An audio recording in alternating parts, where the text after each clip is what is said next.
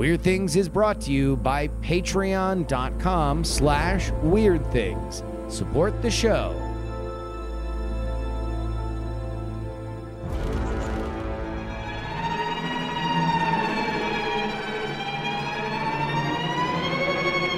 Hello and welcome to the Weird Things podcast. I'm Andrew Mayne, joined by Justin Robert Young, Hello. Brian Brushwood, Hello. And Mr. Bryce Castillo. Hello. Gentlemen, it's time to think big. Real big. Okay. Finally, tired of thinking small. I used to think I used to think small. I know what you're going to say. How big will the pie be when Brian's face goes in it? Well, Mm, to recap um, last week's episode, uh, Brian and Andrew are usually the, the two very agreeable chaps on everything. Exactly. Um, uh, we, we made a friendly challenge that both Brian and I want to see succeed, but the Indeed. challenge was when will we see SpaceX Starship uh, be reused? Not just go into orbit, but Right. actually the same Successfully ship land in- after a second use. Yeah. And uh, neither one of us has any idea when this will really happen. Nope. But we decided but decided that doesn't- to. I, I, That does not stop the smack talk from beginning fast and loud. Yeah, I, I, it is. I have waited several years to watch Starship go orbital, as has a lot of SpaceX fans. But also, I'm waiting.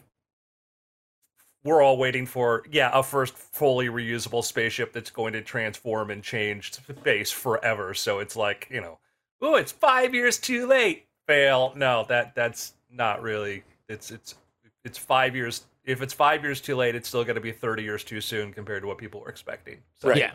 uh, we'll see. So after, right after we Oh, made wait, the did, bet, yeah, did, did, did we say what the bet was? That Uh, it was uh, end fi- of this year? Yeah, but uh, though uh, I'm not going to use it right, but the line is by the end of this year whether or not uh, a second The second one touches down. or uh, No, the, the, same second one, launch second of journey the same piece Right. of equipment touches, touches down. down. safely. Yeah. Yeah. Um, uh, if if uh, it happens before the end of the year, then I take a pie in the face and I donate five hundred dollars to World Builders.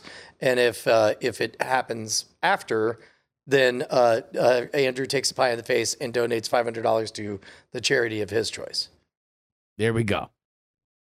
Oh, we don't donate to the other True. Yeah, I, I, Oh, yeah, I, it's I, the I was other way. thinking it was I yeah. thought about that. I'm I'm totally comfortable either way. Yeah, yeah, no, no, Yeah, you're no, yeah, yeah. you're gonna force Andrew to to, to peel off five hundred dollars To his favorite to, wor- no, to World Builders, and, it, and he'll be he'll be oh I'm so upset the entire way. And Yeah, if you okay. lose, then you have to to do it to a, a charity. Yeah, that's better, that's better. Yeah, So we don't know. Uh, there has not been a last week a launch and relaunch of a Starship, but uh, there is still this. They got what's called this. This we talked about before. The FAA gave them what's called a FONSI, a finding of no significant impact, but it's also kind of a cool name. Yep. There's about 70 Sit things that SpaceX has to address. But there are things like providing lighting and stuff like this. They seem probably very doable, but also one of was like prepare a report on like the indigenous people's history of that area. We're like, it's a book report? Like literally one of the things I have to do is a book report. But anyhow, um I mean, Elon- uh, hey, hey, let's not blow this off. That's uh, book reports, big pains in the butts. True that. True that. So Elon tweeted literally like an hour or two after we made our bet, said, "Hey, uh, we're ready. We'll be. We should be ready to launch by next month, by July. Ready to launch isn't the same as launching. Uh, No. Look, But- Andrew, it's not like days after that they landed three first stages in one day. it was 37 hours, but yes, Okay. they did. They did. They did. Yeah, SpaceX. As you don't know, they managed to pull off like three missions all at once, and with like with a span of like 37 hours, landing three rockets back on Earth. Um, just it's not looking good for Brian, is all I'm saying. I don't know. I don't know. There, there's going to be the. I highly, highly, highly recommend. And when I say I highly recommend, I, there is Everyday Astronaut has several interviews with Elon Musk where he walks around the facility at Starbase and talks about it. It is fascinating to see this this facility being built. It is also fascinating insight into, albeit a very controversial man, the world's richest man and the most successful tech mogul ever. And when he talks and says things, there's either things that are interesting about what he has to tell you, or observationally of what he feels is important.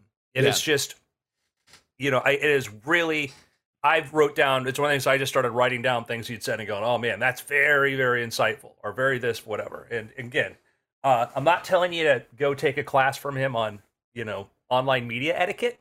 Uh, Hmm, I hmm. am saying, you know, the guy that built, you know, built SpaceX and took Tesla to where it is today, kind of probably knows. Yeah, if if, if you if you care about this, boy, uh, uh, uh, there are only a few people that are leading the vanguard on on space explo- uh, space exploration in electric cars. care so- about building things or building companies, I'm like literally anybody has anybody any interest in making a thing or working with a team. I'm like that's this is literally because that is these things happen because of teams. These things happen because of teams. It is a team at SpaceX, team at Tesla. There are teams of people working on this stuff, and to get those people together, there are brilliant people at other companies. There are brilliant people all over. They're brilliant entrepreneurs, but somehow to get these teams the ability to do what they want to do, it, it's just there is a lot of a process back and forth. But anyhow, uh, he had tweeted out like, yeah, it's July. They planned it. That's when they they hope to. There is a lot of videos like you can watch live footage if you go to Lab Padre right now on YouTube. You can actually see multiple camera shots from across the street or from across the bay showing you in progress these things as they're being assembled, stuff put on launch mounts. You look at we looked at before the scale of this; it's incredible. They're building a simultaneous launch system and rocket factory in Cape Canaveral right now too, basically trying to ensure that they have this production. Gwynne Shotwell, who is the president of SpaceX, and she deserves a tremendous amount of credit for keeping this company in the direction it's been going, and just she really is, you know, absolutely integral to the success of SpaceX. She was just in an interview and she talked about what the goal was for Starship. Uh, anybody want to hear the production goals? Uh, oh, for how many and how fast they're going to build them? Yeah. Oh, yes. But first, I want to take a guess. Uh, I would say two in the next year, and then uh, four, 10, 20. So they're probably right now already at like a monthly cadence, What? and their goal is to get to one per day. Wait, building one full rocket per day? One Not launching, day. building. Not launching, building, building. building, yeah. Well, probably presumably launching, so they don't Well, have at the same time, yeah. up. But also So building them one per day? Yeah, because they'll have there's Starship and there's boosters. So they're always going to be building more Starships than boosters because you can stack a Starship on a booster. But that is the goals. They want to be building the whole "we want to colonize Mars" thing. Not a joke. yeah. It is not. It is a real. It is a real. That is that is if when I really I invite watch these videos and watch the scale of production already. It is the biggest story that's happening right in front of everybody. Where literally he's building his star bases for building the fleet to go to Mars and. Wow. I mean, I guess once you have it down and once it works, I mean, uh, I wouldn't freak out to find out that Boeing builds, you know, a plane a day. No, they don't. I don't know. Yeah, the total. Yeah, it's not. They're not. It's not 24 hours to build a rocket. Everybody, but it's, No, no, no, no. like but, but, having- but yeah, you know what I mean. Like, like you, yeah, you yeah, have a, a line yeah, people check. happening, and Yeah, exactly. They'll one one per day coming off the construction line, uh, production line. So, uh, I don't know what the total number of Boeing airplanes. Like, I don't know. Let's look that up. How many Boeing airplanes they make per day? But uh, that is, and you're and you're you're thinking like, what what would you use it for? I'm like, well, that's that's like, what would you use all these computers for? Who needs Right. computers? You know, that's I can't little- imagine a reason that somebody would need need a mainframe in their pocket. yeah. Therefore, when and and part of it is like uh I was watching For All Mankind. oh, the dude, third dude, we have an answer. Uh, you want to lock in your guess Yeah. from Boeing? Uh, one every four days.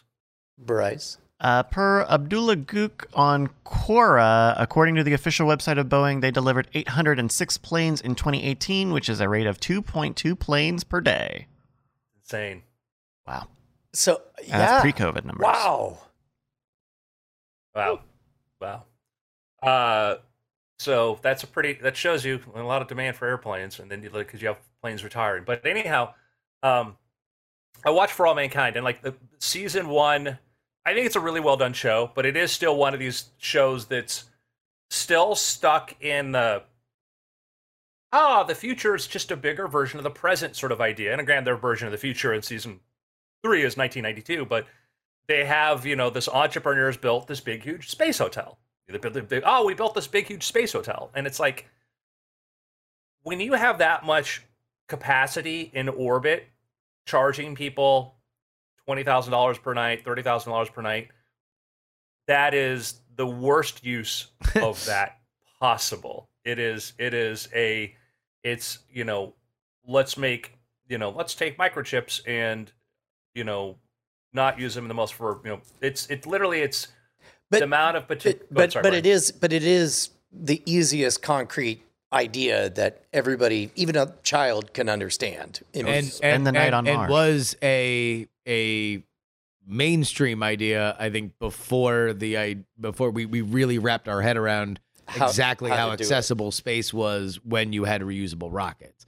Well, like that, that was, say I, I heard I heard smart people say things like space tourism is the future of space. I heard people who weren't very good at economics say that.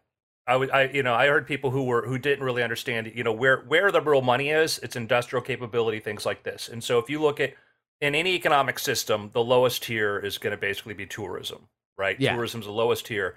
Highest tiers, information systems, things like this. So when you start talking about when you look at like a look like oh wow man too bad we couldn't build a billion dollar fiber optic cable assembly you know generated facility like the the amount of money that is willing to be spent to do things like semiconductor production things like this is phenomenal. When you're spending billions of dollars in building microprocessor plants things like this that's where uh, tourism will be part of it but the real money is going to be in production and information systems. Like that's creating that stuff. That's my take on it because the tourism sort of economy is going to be very small and we've seen this too with some of these space tourism companies. They the the drop off in interest level starts to decline considerably because the price is so high. But if you start looking at where the interest is in putting electronics and systems and manufacturing all this sort of stuff in a space it's huge huge. So anyhow it's like to me it's like oh computer well we'll use it to recipes. It's like that is the least pristine use of this system and it's the least efficient when it comes to making money. In my opinion. Agreed. yeah.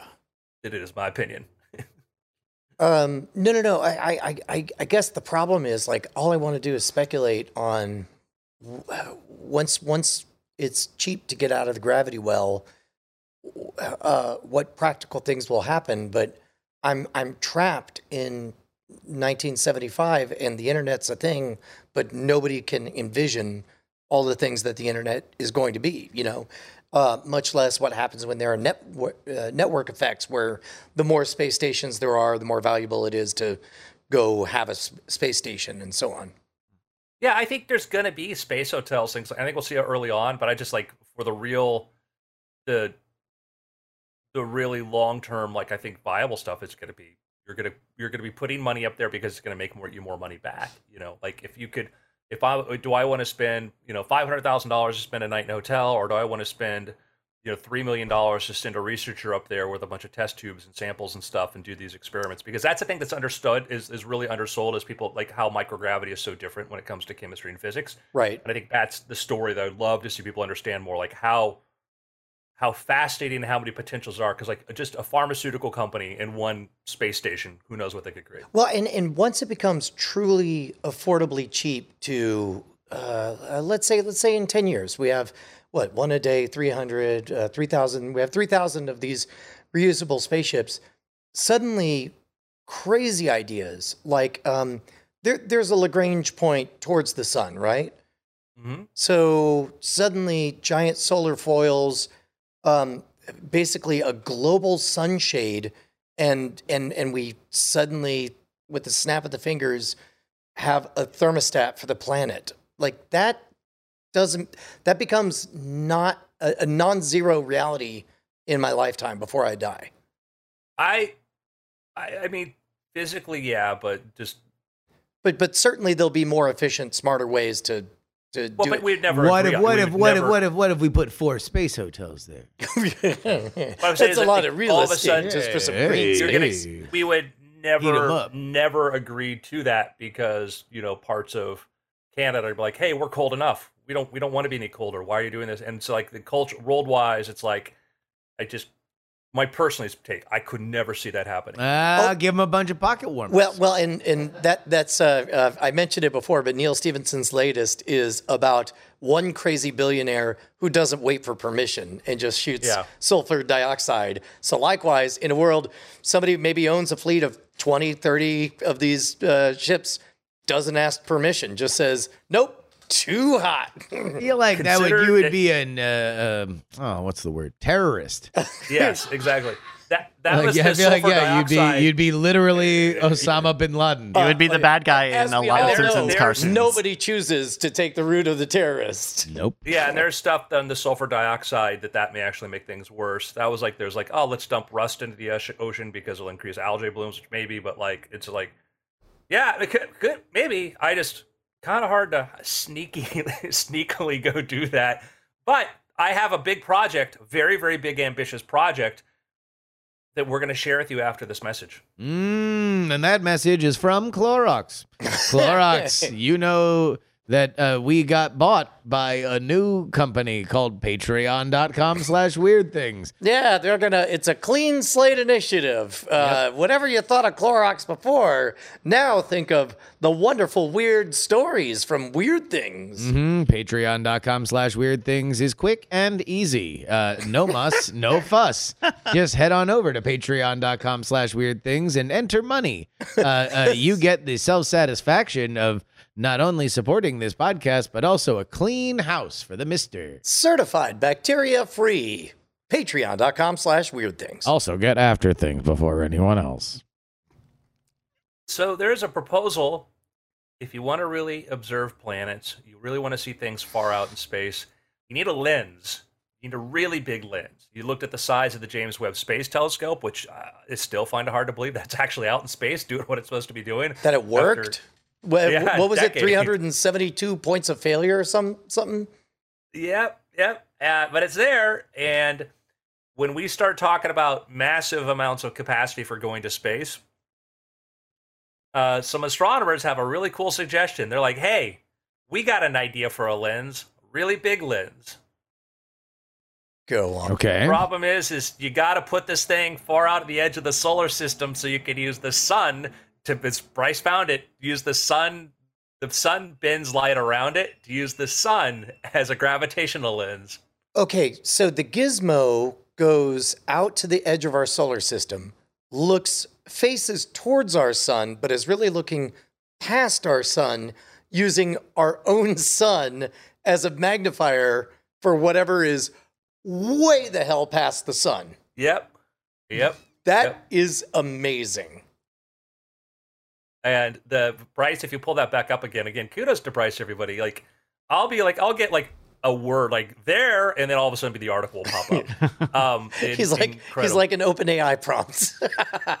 yeah, this this uh, with a higher rate of accuracy.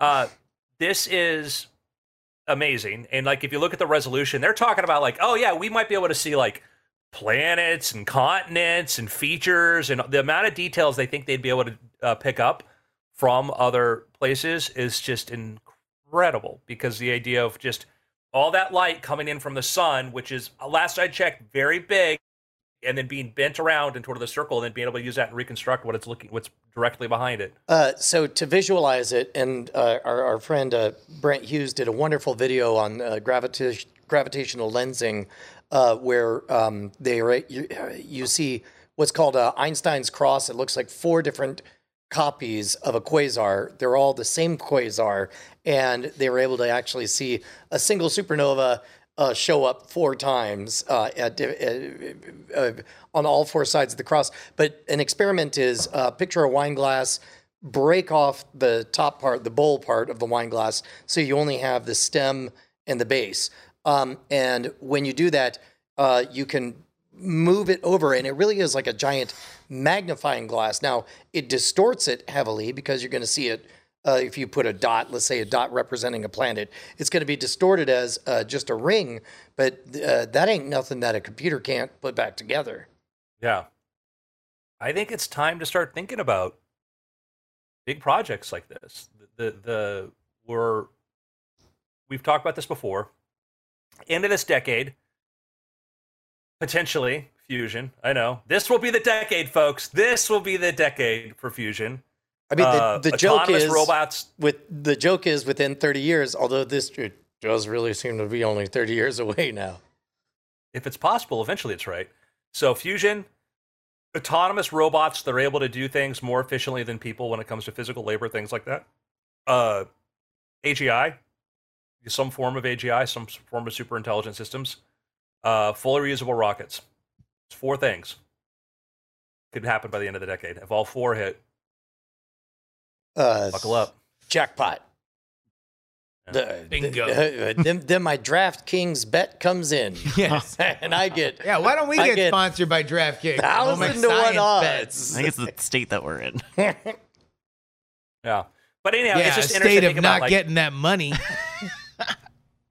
do we do we need to really just start thinking so much bigger now? Do we need to think about bigger? And uh, you know, there are challenges on Earth, but one of the ways that you solve a present challenge is often by focusing on bigger goals, and then you realize that oh, you know, by doing this, we we figured out how to do that. You know, we we ended up with you know, electric cars are pretty darn good now. You know, they're really good, and this came about because we wanted smaller cell phones, and that put billions of dollars into developing better battery technology and in a market system, which is really the way to do it, because we're like, ah, we should just spend billions on battery tech. Well, it's hard because we tried that. We tried that for decades, but it really took a market system where the winners and losers are predicted by actually quality of product and not by who had the best lobbyist to get funding in order to be able to direct it that their way. So, Uh, you know, It'll be interesting. Uh, I, I read an article in Wired, I believe, um, talking about how uh, the uh, the Large Hadron Super Collider, uh, you know, was on a quest to find the Higgs boson, and then they're like, after that, we'll find so much more stuff. And number one, they found the Higgs boson much earlier than expected because it had less mass than predicted, and now there's kind of this like well, what else is there? And and it's awful quiet. and so and so uh, uh, this opens up a new realm of possibility for like really really big uh, ideas. Like I mean, once the gravity well is not a problem, then all of a sudden you know a ring of you know uh, if if the James Webb telescope worked, uh, imagine a ring the size of the orbit of Earth, the orbit of Earth around the sun. You know, just a a whole bunch of them making the entire solar system into one gigantic telescope. I mean, uh, there's there's Yeah. there's a lot more to figure out. I, I think that uh, there is a, a really good um, there's a YouTube channel called Cold Fusion, and the guy that does it is actually an astronomer and uh, a great presenter. And he has his latest video this week is revisiting the WoW signal 45 years later. Yeah. the that- WoW signal. Go Oh, oh, oh, oh, I, I was. Uh, Yeah. uh, I always like to jump in and say what little I know before you expound on it. But uh, but this is the. Uh, uh, I think it was Drake uh, of the Drake equation who was Started mo- at the bottom.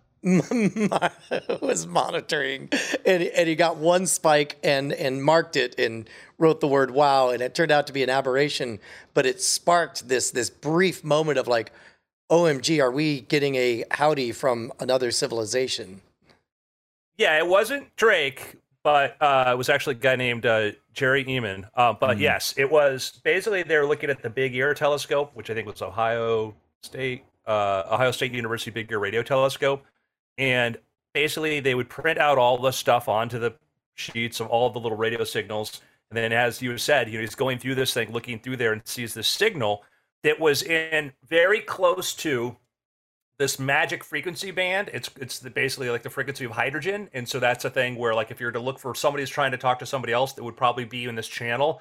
It was way stronger signal than the noise. It was way. It was just so much stronger. Forty five years later, to this day, it's still our single best candidate for an alien signal. It's never been repeated, and we don't know what the entirety of the signal was. And also, they weren't looking for modulations, so we don't know if there was something encoded in it because a telescope at that time couldn't pick this up. So all it just picked up was this big overall signal. So if there had been a message in there like, hey, warning, doom, we wouldn't know. Now, the frustrating thing about it, and it's really hard because it, it shows you sort of the frontiers of sort of this sort of area of science is that in science you need repeatability because it's never been repeated. Uh, you know, people like, well, if it was a repeating thing on a regular cadence, we should have, we probably, you know, we, we probably should have heard it by now, but we haven't, which maybe suggests that, you know, then they go like, and it suggests what? I'm like, I mean, all you know is that we didn't hear that, that if you're you're trying to narrow the prediction down to well if it's repeating beacon and we haven't heard it since then then maybe it's not actually repeating beacon. Like no like maybe it's like what we did when we take our radio telescopes and we aim it at different parts of the sky and then we're one and done. And like that's the thing that like i remember the guy does a really good analysis and says like hey but it may be kind of a maybe doom for the signal. I'm like well no it doesn't change the fact that the signal happened it just our our idea that it's this continuous beacon aimed at us when we don't even do that. Well, and uh, man, to there was some program I saw as a kid in the '80s where they represented it really simple. Imagine two walkie-talkies. They only have channel A and channel B. Neither of you, even though you could see each other on mountaintops, uh, are able to establish any kind of preset protocol. You just have to see if you can catch the other on the right channel. Like that alone, I can imagine going hours before finally we're both at the same place at the same time. Now imagine well, at galactic and, scales and yeah. And comp and complicate even further, imagine that it's a line of, it's a it's a directional antenna and you don't know what mountaintop the person's on. And yeah, so you're just going to try every mountaintop and nope, didn't hear anything. All right, later losers, bye. Yeah. No, and we don't even know what part of we the, the area of the sky this came from is humongous too. So there's like millions of potential stars. Like we don't even know where it could, and it, that's assuming it came from a star because a lot you find out a lot of assumptions like, well, we went to look for things that could harbor Earth-like planets. Like, wait a second, like if I'm really advanced and I'm sending signals, I'm not doing it from my home.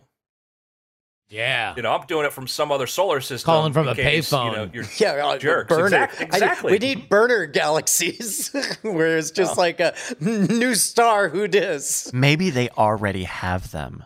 That's that's exactly yeah. it, right? Yeah. No, yeah. Yeah. We can't see it because it just looks like an empty galaxy, but they actually got it from Walmart up at the mm-hmm. cricket, uh, the cricket aisle. Track, track galaxy. The track galaxy, right? And uh, that's they're that's keep, what they're that's keeping what, it hidden from that's us. That's what every supernova is: is a drug dealer breaking a star and throwing it in the trash. Yeah, exactly. this one's burnt. Snap.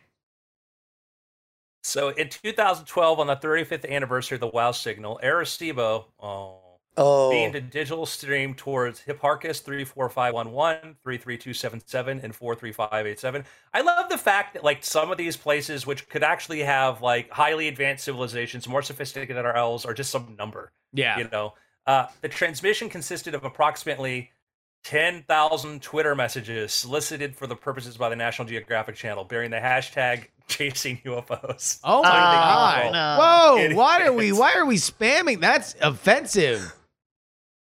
To who? To the aliens getting well, this. Oh, okay. Like, like, we're gonna bombard Ray-Ban sunglass. We're here for your Ray-Ban exactly. sunglasses. They sound really awesome. and beyond that, like uh, uh, I'm with you, Andrew. We name every stupid hurricane that lasts for two seconds. We can't peel off a few uh, a few names for these places that might uh, uh, uh, totally reshape the concept of yeah, galactic in, in life. Defense, in defense of the legit field of astronomy as opposed to our illegitimate field of dumb speculation, there are billions of objects, so naming them probably does get tedious after a while. There's like a billion spellings of Jessica.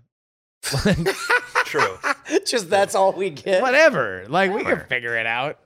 There's an S in there. There's probably a C.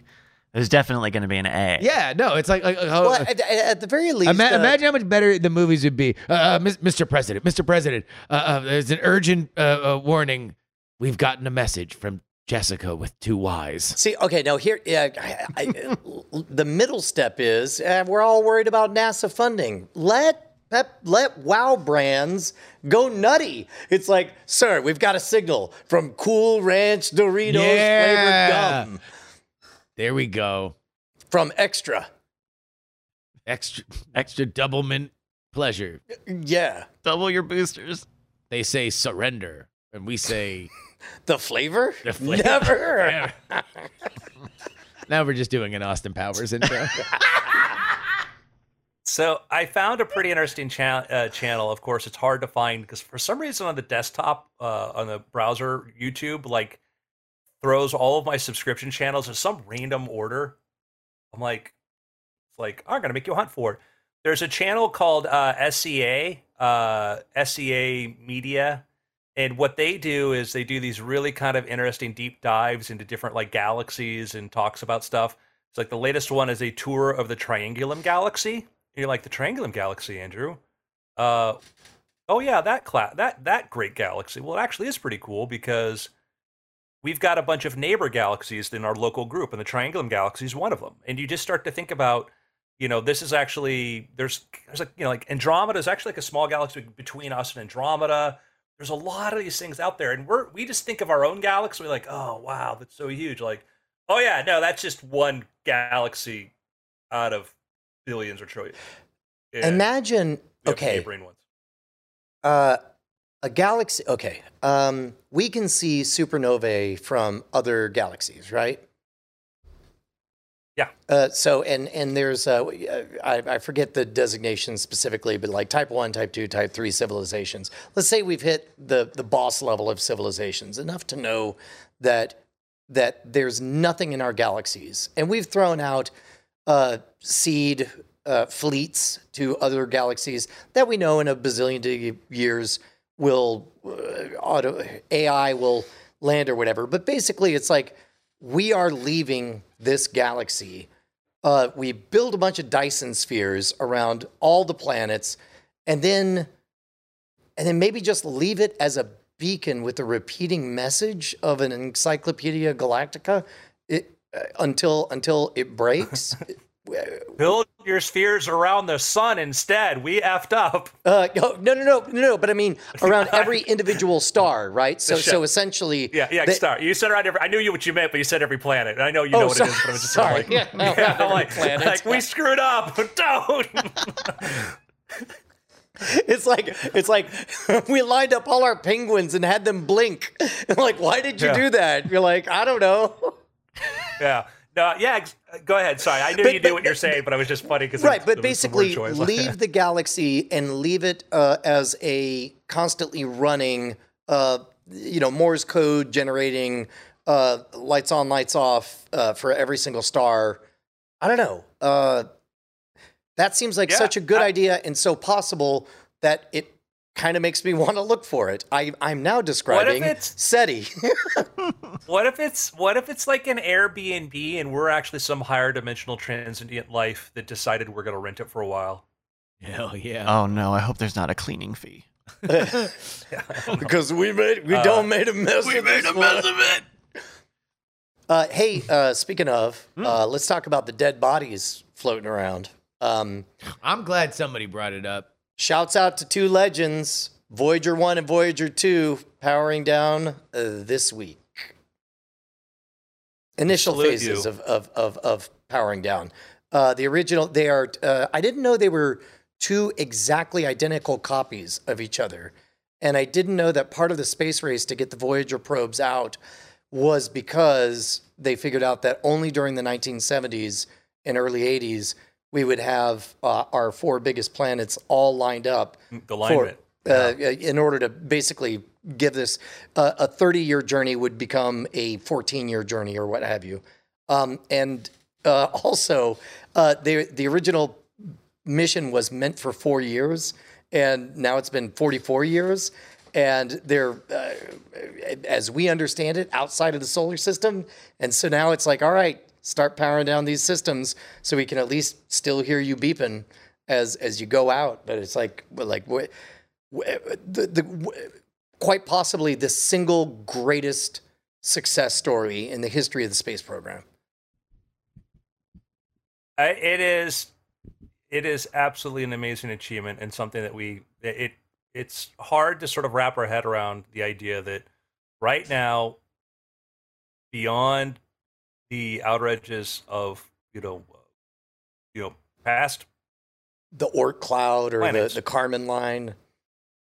Yeah, uh, yeah. Uh, we hope past, past oh wait, yeah, no wait. The uh, Kármán line is definitely here on Earth. Uh, and for yeah. listening, Brian knows this stuff, so it's why I tease him. I know, because I know, I know, I know, I know. But but but but You I know it just well enough. It's like it's like it's like the kid at the spelling bee who's proud he remembers all twenty six letters. I know. Jeez, you idiot, Brian. Wow, what a moron. What a maroon. Am I right, everybody? Jeez.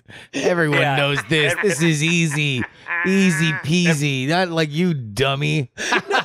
we all laugh together in unity because we all know this. What is the line of the Kármán line. no? That's heliopause. Heliopause. heliopause. That's what it was. Yeah. so close. Duh. I mean, Doy. sometimes I get so obviously. excited I Double shout out the wrong name. She doesn't like that. old old Mistress Saul. Old, old Carmen San Diego. So we have the end of specific capabilities for Voyager One. Uh,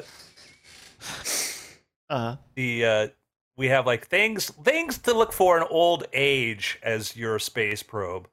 Uh, termination of ultraviolet spectrometer that was in 1998. Termination of plasma subsystem that was 2007.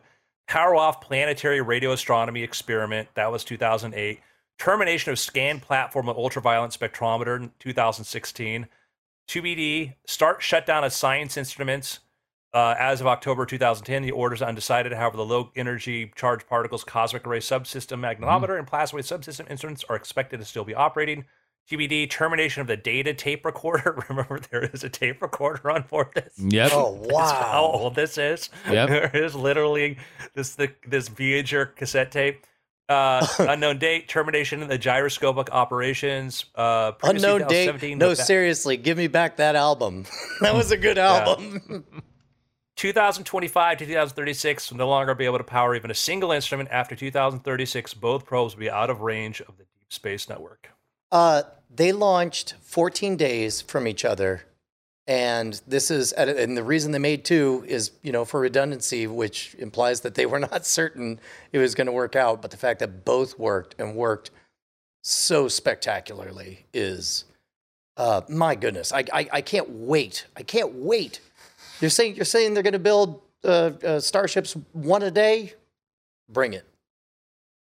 That's Yeah, a controversial opinion. Yeah, bring it on. Yeah, but you know I'll what? take them all on one by one. I'll, I'll punch tell them you into what. space. all y'all just make it one big Kármán line. I'll take you yeah, all. come on.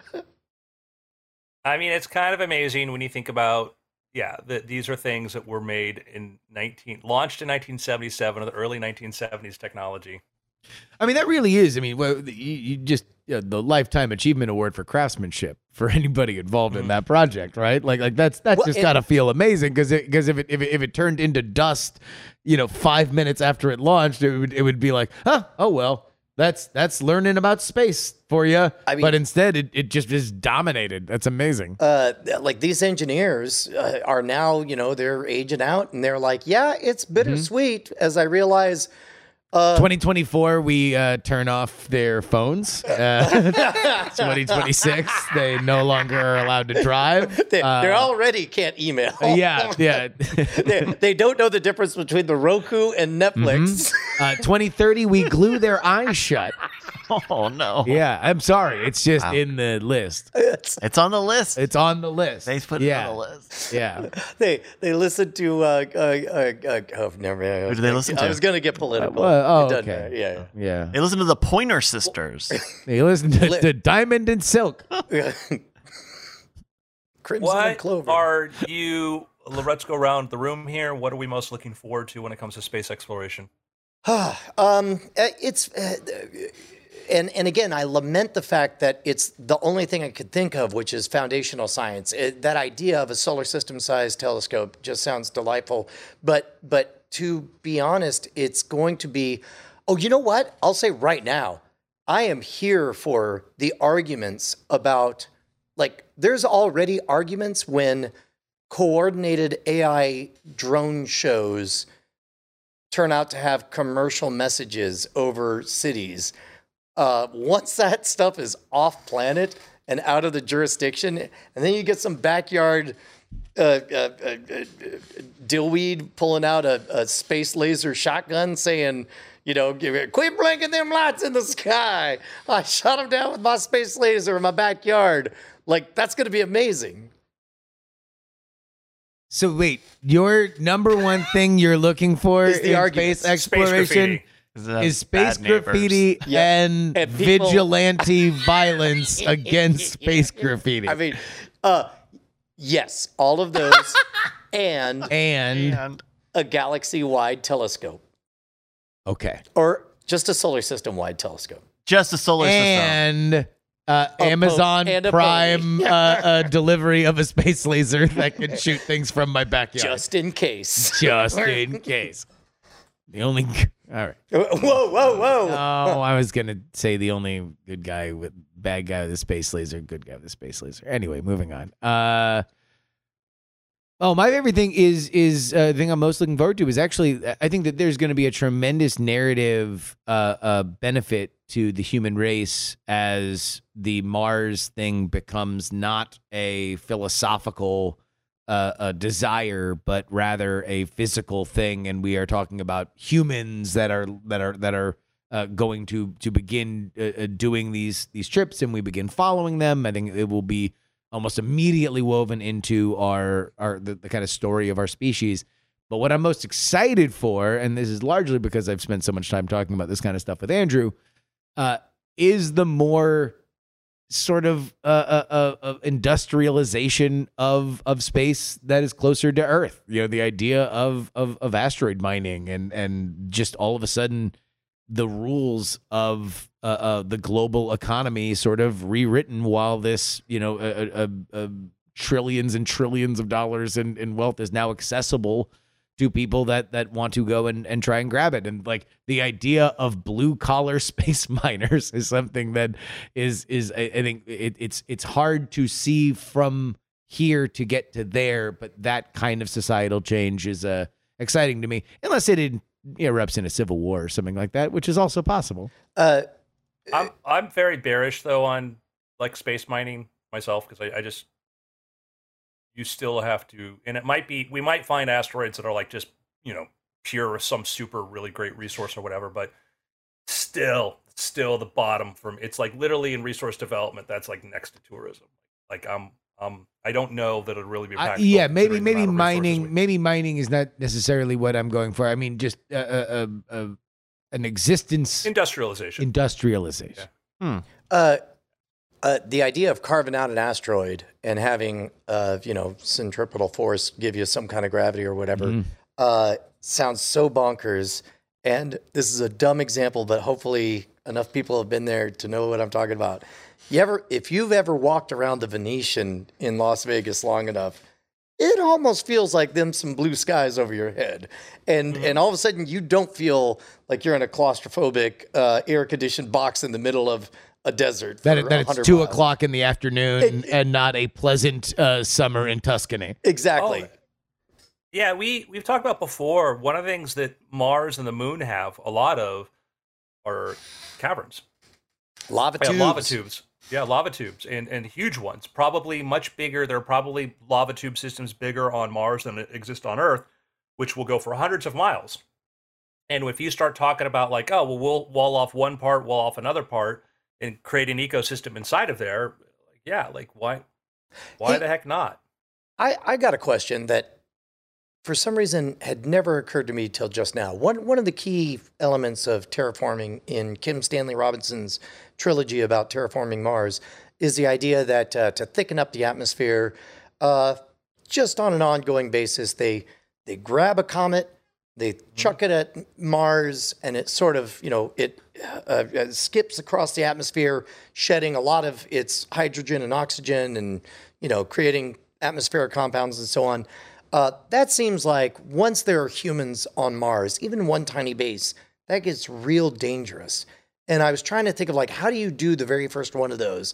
And then it occurred to me, here's my question. Do you think we're going to use Venus as like a target range just to practice up a bit? See, see how good we can get at chucking, chucking comets to uh, evaporate in the atmosphere?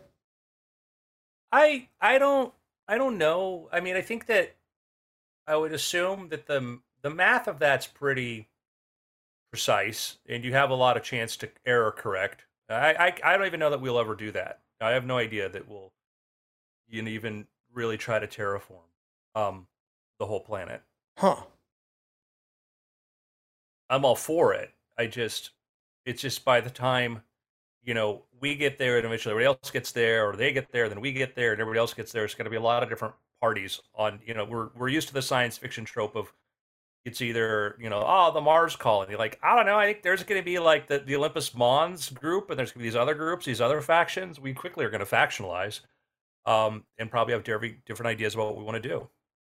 Uh, I I can't help but assume that it's much much cheaper to just send I don't know a hundred million probes all over Mars and then have everybody stay at home and put on an immersive enough virtual reality experience that it's as though you're on Mars. Like, why Well- actually go?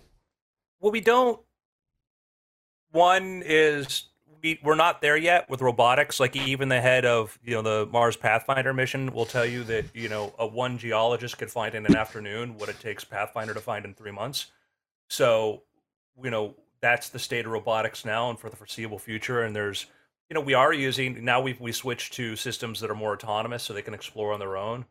But you know, we send geologists to Antarctica. You know, we send geologists to the bottom of the ocean. We put people all over because there's something about being there and, and being able to make those decisions in real time and sort of seeing it with your own senses. So I think it'll be all the above. I think it's gonna be people and bots, you know. I think that culturally is again what what I'm I'm most excited about is is where is that dividing line? There will be people that want to go. There will be people that want to go. Uh, uh, you know, at at early phases where things are a little bit more dicey than they than they will be eventually. Like because that is the spirit of humanity.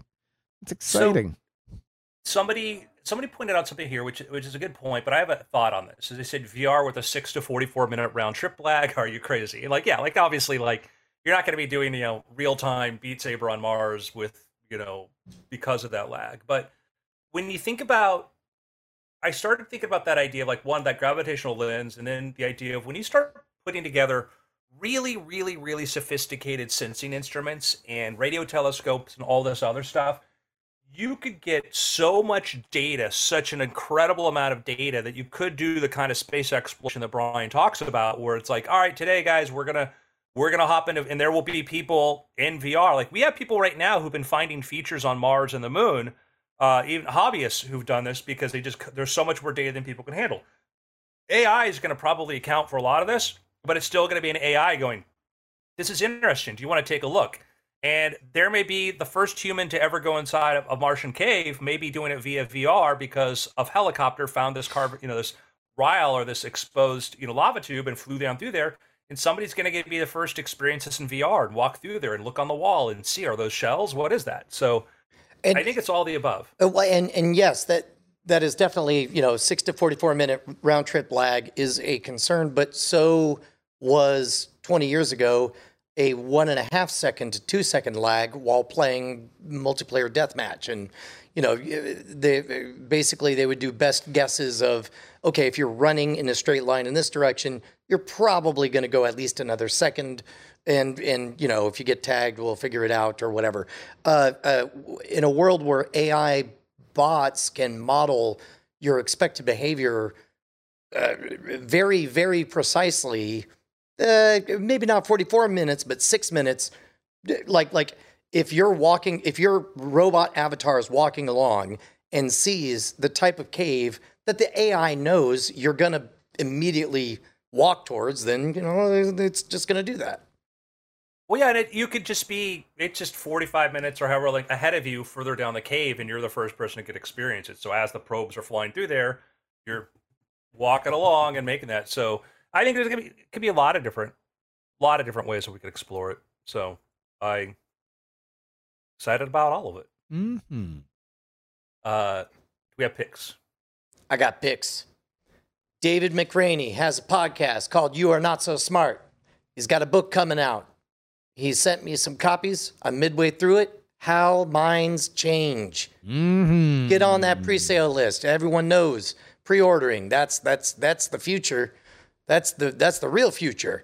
Um, really, really enjoying it. It's uh, it, it, it it's imbued with a little bit more of his honest upbringing in Mississippi and uh, dealing with the cultural biases that he encountered and uh, how he became fixated on the, uh, uh, you know, the wonderful flawed wetware that we're all made out of. Um, it's great. Uh, I believe it comes out tomorrow, according to this. Yes. So go go go pre-order uh, uh, uh, as we have uh, talked about on this show. Uh, pre-ordering is really really really helpful not only for his publisher but also making lists and everything. So go and do that. And if you want to hear Okay. David McRaney talk to me, you can listen to it on Friday's episode of the Politics Politics Politics podcast where uh, we went over how politicians, specifically in the realm of persuasion, have uh, uh, been practicing an art ahead of of uh, the, the the sociological research on this. Uh, I would also, say too. uh, do you know uh, audiobook it's- is read by him on Audible as well. it says editor's pick by the way too. If you look at that, Oh, right on. yeah. So I compliments to him. Although I thought uh, writing a book about we're not so smart and writing a letter to you, Brian, saying "Hey, dummy" was a little bit. Mm, little Uh, look, man, we all have our own love language. Okay, right. Turns out I love being called a dummy. That's that's actually way too close because that's how I fell in love with with everyone in this room. Um. All right, I got to pick. I, I I continue to watch Stranger Things. I continue to like it, but uh, oh boy, these uh last two episodes that I've that I've watched, uh, they sure tapped the brakes on that plot momentum. Boy, was there a lot of plot momentum, a lot of things happening, and then, ooh, oh, I, I, I, get it. then it went even faster. No, no, lot of What, light speed, A lot that of like we're we're well aware of uncomfortably these fast. things that have happened and we know that these things are almost certainly gonna happen but boy are they luxuriating in the uh the Are you sure you weren't watching season three of Barry? I'm pretty positive Are you sure? Are you are you inclined to do a little bit of channel hopping when you watch this? Does it feel like you've been on this channel too long? And it's just yeah uh uh I, I still like it i still like it. this is not me this is not me running it down uh uh this is just uh boy when that when that show is going it feels very different than when that show is sitting and there's and especially with some of these episodes that are long like like we got i shut it uh, uh the the second to last episode of the season off uh because i was like ah let me just see how long it is. I'm getting a little tired but let me just see. 30 minutes left and i'm like all right i'm going to sleep. I'm not i'm uh, uh, uh, without without spoiling things. We i know what's gonna happen we all know what's gonna happen. Get back to the crazy ghost man doing crazy ghost man stuff we're here to stop the crazy ghost man. There's a crazy ghost man and he has crazy ghost powers and and everyone's going crazy and they're trying to find who he is. Do that. Do that. We know that the everything else is like Skip like, to the working overtime part. Let's just I mean because they because they were they were going so fast toward it. Sure. And then it was just like, all right, let's put a pause because we have to get two characters who aren't physically in this location back to this location for a final. and final everybody's climactic doing thing. kind of fine without them. By the way, Yes, yes, they're doing they're doing great. And every once in a while they say, "Where's Poochie?" And then we have to cut to another like- thirty minute Poochie uh, uh, thing where it's like, "Oh, I wonder if Poochie's gonna get home." Uh, yes, yes, ding dong. Of course he's gonna Blade get home. Runner 2049. It's a great movie until the old guy showed up. Oh. anyway, I like it. I like it, but just get You like it. Crazy ghost man. I want. I want It's more. good. The more, the It's closer they are to the crazy ghost man, the happier I am. I I listen, man. Uh, just go back and forth between that and some other big science fiction franchise property that's so bad. I I I, I stopped watching. I stopped watching. Uh uh uh. uh You you Oh. moon knighted it. no, I well, I didn't even begin Moon Knight. We haven't even Oh, yeah, began. We haven't even begun Moon Knight. Uh uh. But uh, uh no, we- I. what's what's the other one? Is it Obi Wan? Yeah, is it? Uh, Oh, uh, okay, yeah. all right. it- or- It- it's not which one, Brian. It's which one. Um, Obi. uh, Obi Wan. Hey man, isn't isn't the boys great? The boys is great. oh my god! I've, I've yet, Oh yeah, my God. I, I've not texted Andrew back. Andrew was texting me about the boys, and I've yet, I've yet to text him back because I need to watch the episode. There's, uh, yeah. Uh, Paul Reiser gets probably Yes! the greatest line ever. yes, butter churned half the cast of Falcons Crest, which I Oh. did. yeah, yeah. if you ask Army Archerd, he said, "L- "Let you let it just, just, just, just." so good. It's so good. Uh, uh, Oh. that show is so good. Yeah. you'll- Wait, you'll Paul know this. Reiser's in both of these shows? No, it's someone. Yes. Wait, yes. Oh, So. Paul yes. Reiser's in The Boys, and Paul Reiser is in Stranger Things. Oh, fine. Yes. I didn't know that. That's amazing. Amazing. That's great. I'm mad about him. yeah. I, I got a quick pick today. uh, uh, I've really been enjoying uh, a little game called Mini Motorways. Um, as this is on the Apple Arcade and it's on a bunch of other stuff now. Uh, it's great. It's from the guys who made Mini Metro.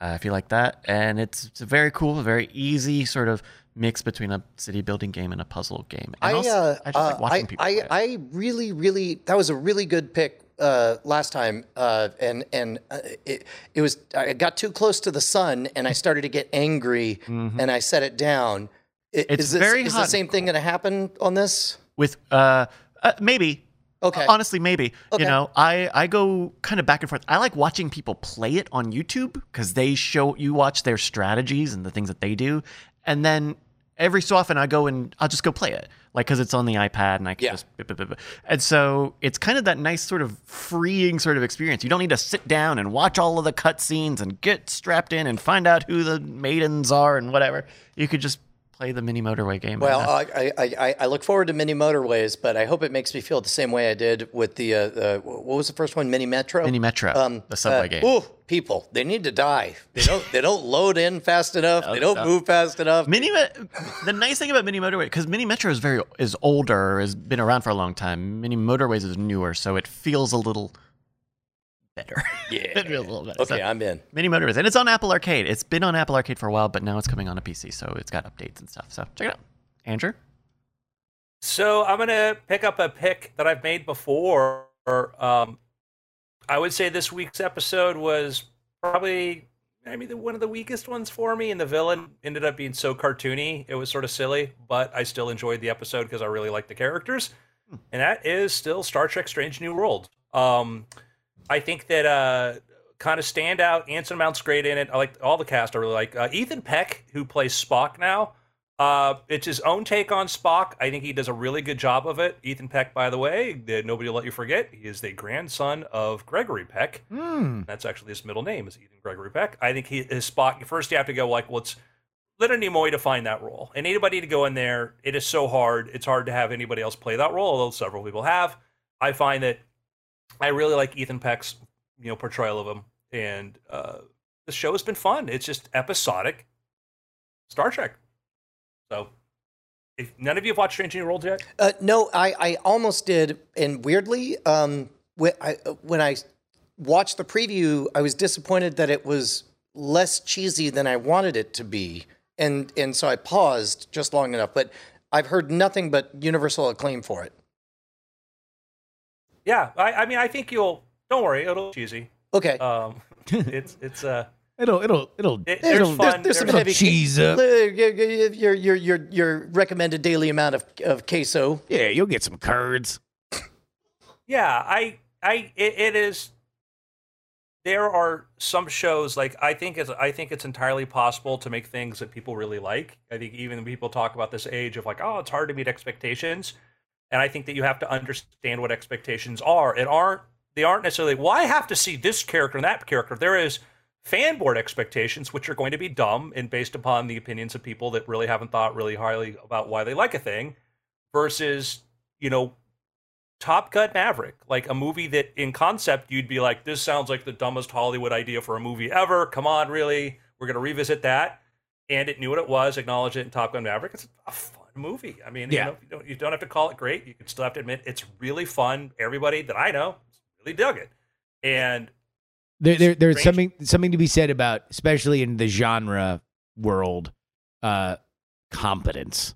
knowing what you're doing, doing it confidently, uh, uh, but competently, and and not trying to reinvent the wheel, uh, and and letting letting especially with genre stuff, the inherent uh, uh fascination with it sort of sing. You know, The Boys. That's a show that's just so. I just there are things we need to talk about, Justin. the, the the the certain character is like so is like somebody just listened to a weird things episode and decided to come up with a fevered dream of what would a superhero be obsessed with. Well, we saw that with the Crimson Countess before, where she's writing the songs about the chimpanzee rescue. Yes, yes. And so uh, it's just her. If she only gets. Just, just watch. What are you doing? thing Don't spoil it. Come Yeah. on, who are you? Don't spoil it. No, I'm not yeah. the spoiler guy. No, we will, we will, we will, we will get to it. Ashley and I will, Yeah. uh, we, we will, we will get to it. But, But- uh, so far, God, the boys is just, it, it's, it's one of those things where like, even if sometimes you're like, oh, this is the ultraviolet scene because it's a boys episode and there's going to be the ultraviolet scene. But even then, it's just like maybe it's it's just because. And I will say this: better that it's coming out one episode at a time. I feel like if I were binging it, I I might feel like. Oh, geez, man! I was five, it was forty-five minutes ago. I just saw somebody's, you know, a, a finger explode so Right. much that it blew off everybody else's eyeballs or something Right. like that. Uh, uh, but but uh, I just I don't know. It always just gives me a little bit of mm, oh yes, the boys. It is always well, there. that yeah, that opener. Uh, oh man, like if I I wanted to be in the pitch meeting for that. Um, I mean, to, to be honest, the opener uh, was kind of like, uh, wait, am I over the boys? And then luckily, very quickly, the, the, there why was did- intrigue. yeah, not the not the Dawn of the Seven, but the the first Right, yes. grotesque thing. Yeah, that yeah, correct. No, I think I'm that yeah, that, Yeah, that's, that's what, that's exactly what what Brian. I'm yeah, that's what Brian's about. talking Yeah. about. Yeah. yeah, Yeah. But I think I think yeah, and also narratively, it needed to be something familiar because you're going to see what is different and what has changed about all of our characters. Oh, I know my other pick. I've been Oh. enjoying Miss Marvel. Oh, I've heard good things. Delightful, delightful. It's just it's a delightful show. Uh, the lead actress, uh, Iman Vellani, she's fantastic. I think she is of if we're in phase four or whatever phase we're in, best discovery, best best thing that we found in this phase. You know, she's been just- all over. They really have a lot of faith in her uh, in terms of of putting her in front of the camera and doing a lot of press. But she uh, uh, has been just a delight. Apparently, uh, you know, she's very. Um, she she is in direct communication with Kevin Feige. Will pepper Kevin Feige for spoilers or argue with him about the canon Yeah. of the universe. Uh, and then was I forget what she was watching. I think it was WandaVision when they were shooting. WandaVision was airing while they were shooting Miss Marvel and got yelled at by Kevin Feige for watching it on a phone. Ha! He's like, "Stop watching it on a phone. It's meant to be watched on a TV." we we put a television in the logo. she she is uh, But she seemed delightful.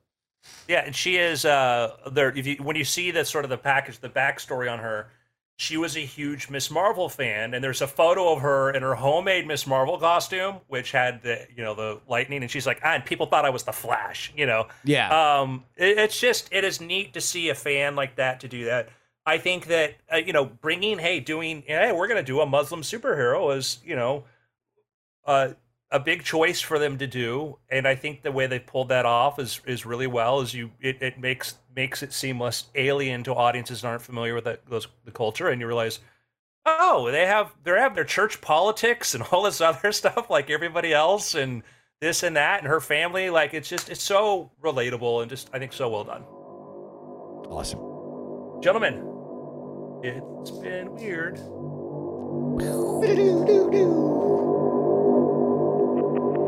Diamond Club hopes you have enjoyed this program.